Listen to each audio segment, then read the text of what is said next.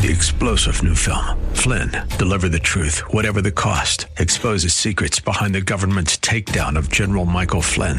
Flynn knew what the intel world had been up to. He ordered the first audit of the use of contractors. This set off alarm bells. He told the truth. He was the most dangerous person for Donald Trump to hire. They had to get rid of Flynn.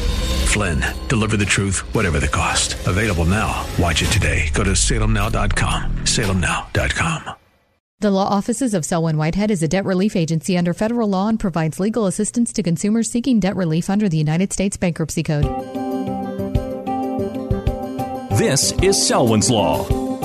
Every week at this time, we get to hear from Selwyn Whitehead. She's not just an attorney at law, Selwyn knows her stuff and doesn't shy away from the truth, even when it's ugly. Her Bay Area practice focuses on helping her clients to manage their wealth through estate and tax planning, to managing their debt through reconstruction or bankruptcy. And now, it's time for Selwyn's Law. Good day, and welcome once again to Selwyn's Law. My name is Selwyn Whitehead, and I'm a California bar admitted attorney, and I'm also a bankruptcy law certified specialist who's been certified by the State Bar of California's Board of Legal Specialization. So, in addition to my JD, I hold a couple of master's degrees in law. That is to say, I'm both a master of the laws of taxation and a master of the laws of intellectual property.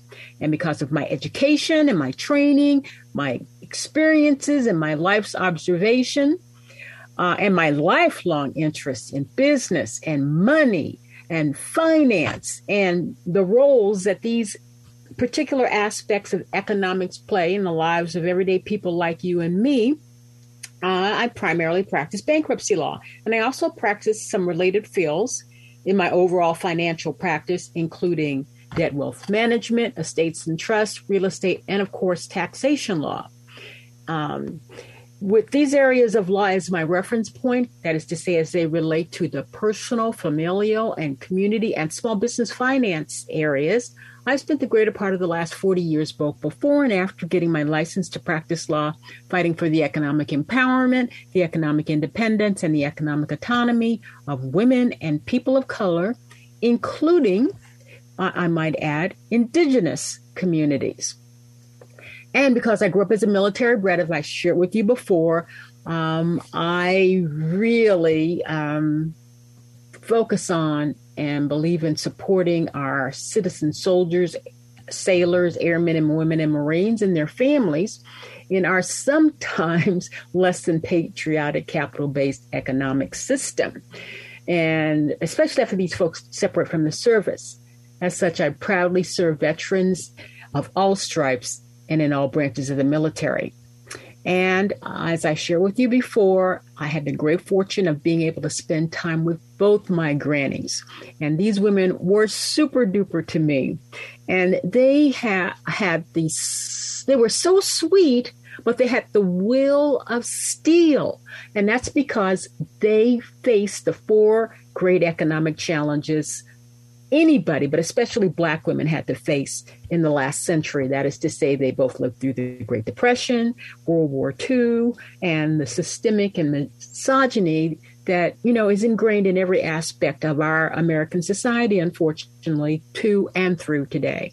And, you know, they also share with me great stories about their kin uh, that managed to live through um, the Jim Crow South. And it's because of them I'm always on the lookout and happy to help uh, seniors, especially women, especially women of color, if they're having an issue with someone messing with their money, also known as financial elder abuse. So, the purpose of Selwyn's Law, in case you haven't guessed it, is to discuss the law related to your money and, more importantly, and more probably these days, the lack thereof as we face inflation and our overall finances and what you may need to consider to protect or reclaim or re- rehabilitate your or your family's or your business financial health, wealth, and money related well being as I understand these concepts in this non threatening educational forum.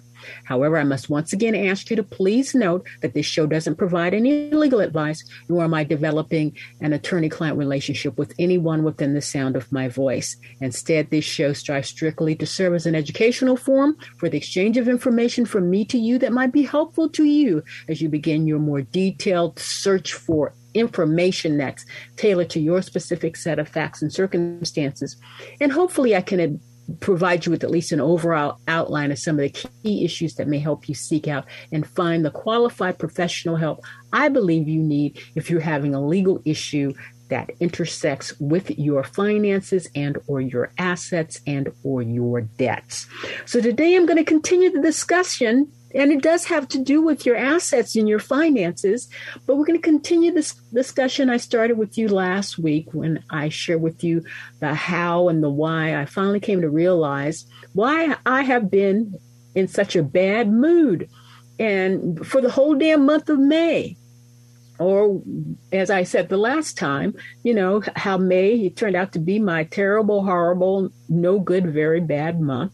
And June is starting off just as badly. And it's been terrible because of the terrible things that we're seeing or and reading about in the news, including, you know, the wholesale murder blacks in Buffalo.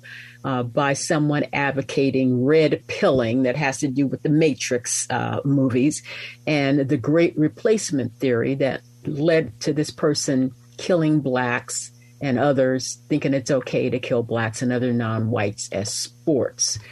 And uh, we've come to find out that there's no early warning system for parents to prepare for the fact that um, there's not going to be enough baby formula around for a while unless we import it from overseas, which is kind of strange when you think about it. We normally are delivering baby formula to places overseas that doesn't have it, but you know, we have to deal with these things these days. Also, that we have to realize that COVID 19 really didn't go anywhere, it just went off on a little vacation, and now it's back in town with its new best friend, monkeypox. And, you know, we also have to, have to deal with every day just about the tragedy of mass murders of of little children and their teachers in Texas and now healthcare providers in Oklahoma by people using weapons of mass destruction, that is to say, weapons of war that so um, mutilate human beings that if they were used on Bambi's mom, no one would be lining up to have any of that venison. And it looks like, you know, in some instances, the police don't know what they're doing, and we know our politicians have lost their mind, in my mind, anyway. So I think these are all very bad omens uh, that our way of life in America, um, it, it, it, we might be facing some terrible times ahead, and we just might as well uh, get prepared to deal with them in reality.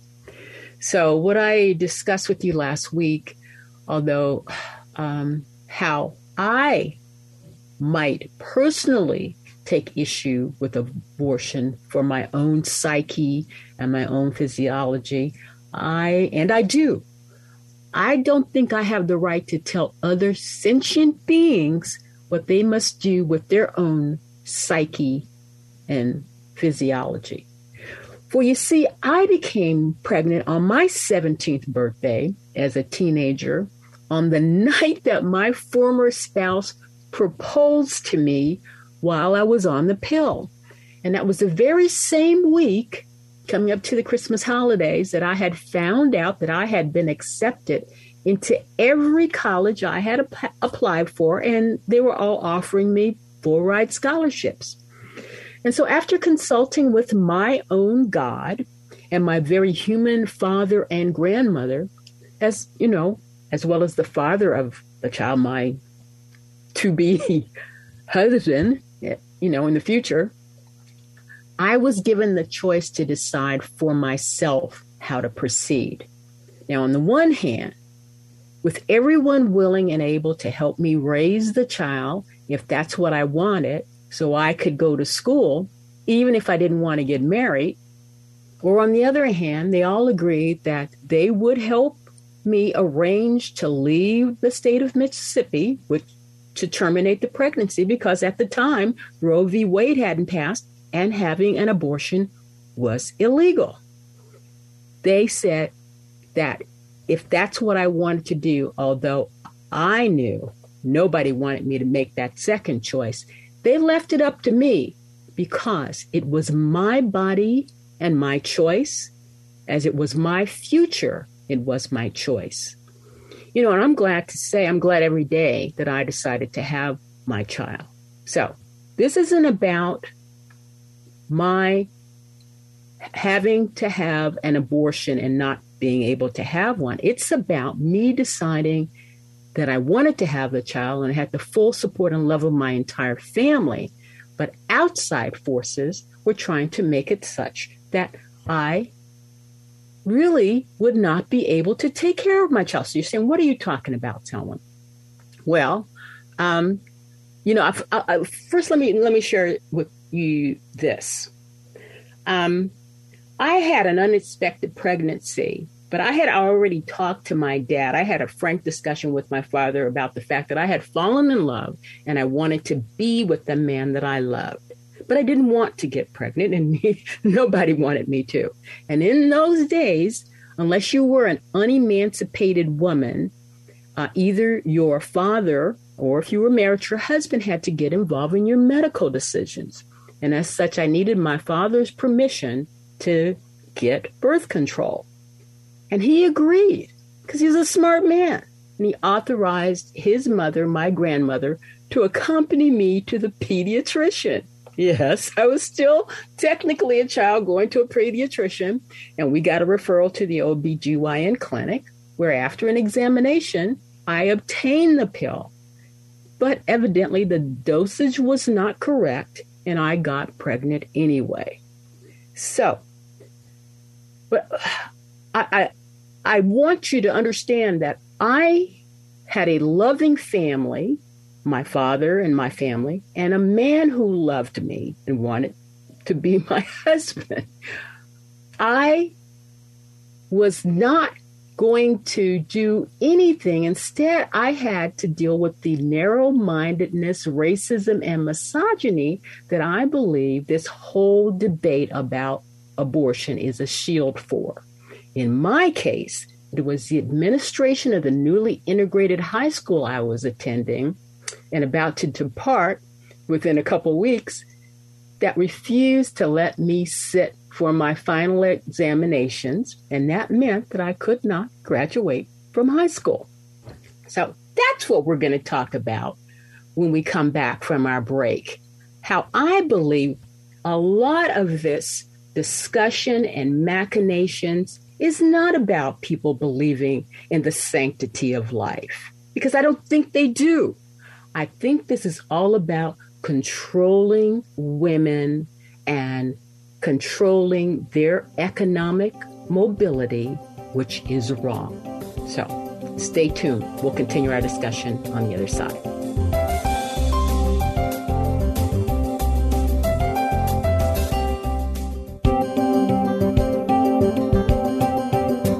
Now back to Selwyn's Law.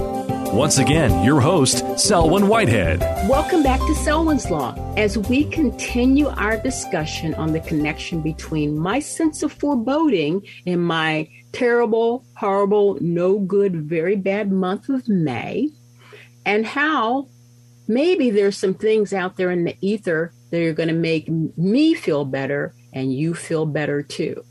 Now, before the break, I told you about how um, I had an unexpected pregnancy when I was 17 and on the pill and just about getting ready to graduate from high school and was trying to figure out do I want to go to high do I want to go to college as a married person or do I want to be single and go to college? Because my grand and my dad and my uncles they were going to help me raise the baby but then my uh, my boyfriend then he wanted to get married and he was in the service and he wanted me to travel around with him. So that was a decision that i thought i had to make. And it was a, a very hard decision. Um, it would delay my going to college if i decided to get married and go off with him. But i felt like if i didn't go off with him my my child would be like my sibling. So it's like you know though that was a hard decision for me to make. But that wasn't the problem that was confronting me in my case, it was manifest by the administration of the newly integrated high school I was about to depart when about two weeks before I was to sit for my final examinations in April of 1972, I got called down to the principal's office and was informed that inasmuch as there were rumors being bandied about that I was pregnant, he demanded that I prove that I was not pregnant. And if I did not provide that proof, I would not be allowed to take my final examination and therefore would not be able to graduate from high school. Now, as a good lawyer in training I was even back then, I denied the allegations and asked, arguendo, well, even if I was pregnant, what purpose would be served by not allowing me to graduate from high school and go to one of the great colleges that he and everybody else in the school knew I had been accepted to? Wouldn't it not make it more hard for me to raise a child, any child, uh, that I may or may not be carrying in the abstract. To which he replied that my being pregnant would not, and they would not allow me to graduate because they, if they did, it would set a bad example for other, and let me get this said properly, negra, N E G R A, girls who needed to learn that they must keep their legs crossed or face the consequences. So, I came to the conclusion this wasn't about um, anything other than controlling Black girls' ability to make a living and take care of ourselves and our families. And I thought this was a pretty pernicious form of toxic masculinity and racism. Now, that principal's stupid was, response was all that I needed to hear. Let me be clear. In his mind, if I were pregnant uh, and he was going to put me in my place. And there was no way for me to get around that medical fact if I were pregnant. But I don't think he really thought through the choice that he was offering me. If I really were pregnant, the only way that I could prove that I was not pregnant by the deadline that he had given me of two weeks, and that's when uh, final exam started, was to have an abortion and then report back from a doctor that I was not pregnant the following week. So again, I don't think he realized that he was actually sanctioning my having an abortion in a very obscure ass backward way. Now, although he likely thought I was too stupid to figure out that fact. However, as I informed you, I wanted my child and my whole family supported that, whether I got married or not. They just wanted me to go to college and continue my education. So, like normally I do up until this day, when faced with rules that I consider to be stupid, signifying nothing, that don't make any sense, with the help of others who shall remain nameless, I found a way to provide that proof that I was not pregnant by the deadline and therefore was able to take my final examinations, graduate with my class, and receive the diploma that I'm looking at right now, dated May 31, 1972. Now, because the very kind doctor provided me with proof, I, I, I need, um, and he may have violated the law, even though, um, even if that law was broken, if any, I'm sure the statute of limitation has long since passed. Nonetheless, out of my deep respect for this doctor and his family, I will keep the specifics to myself. But there's two things I want you to know about him. He was a well respected white doctor in the state of Mississippi. And all he wanted in return from me and my family is that he can I continue to be the good person he believed me to be and to do the best I could to raise my child properly and go to college and kick butt and make good grades.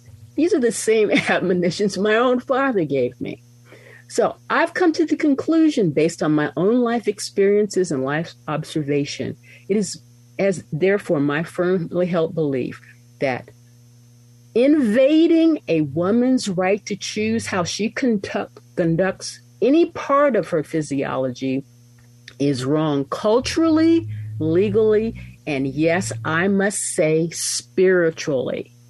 Culturally, you all should know that unlike what's being bandied about as the truth in the ultra conservative media, abortions were allowed in this country by custom from its founding up until about the mid 19th century when men, via their primary medical associations, began to lobby the government to limit the license and practice of midwifery in America, which up until that time had been one of the healing arts assigned, or better said, relegated to women to deal with their and other females' reproductive issues because men didn't want to be bothered with such mundane matters as baby birthing and pregnancy termination.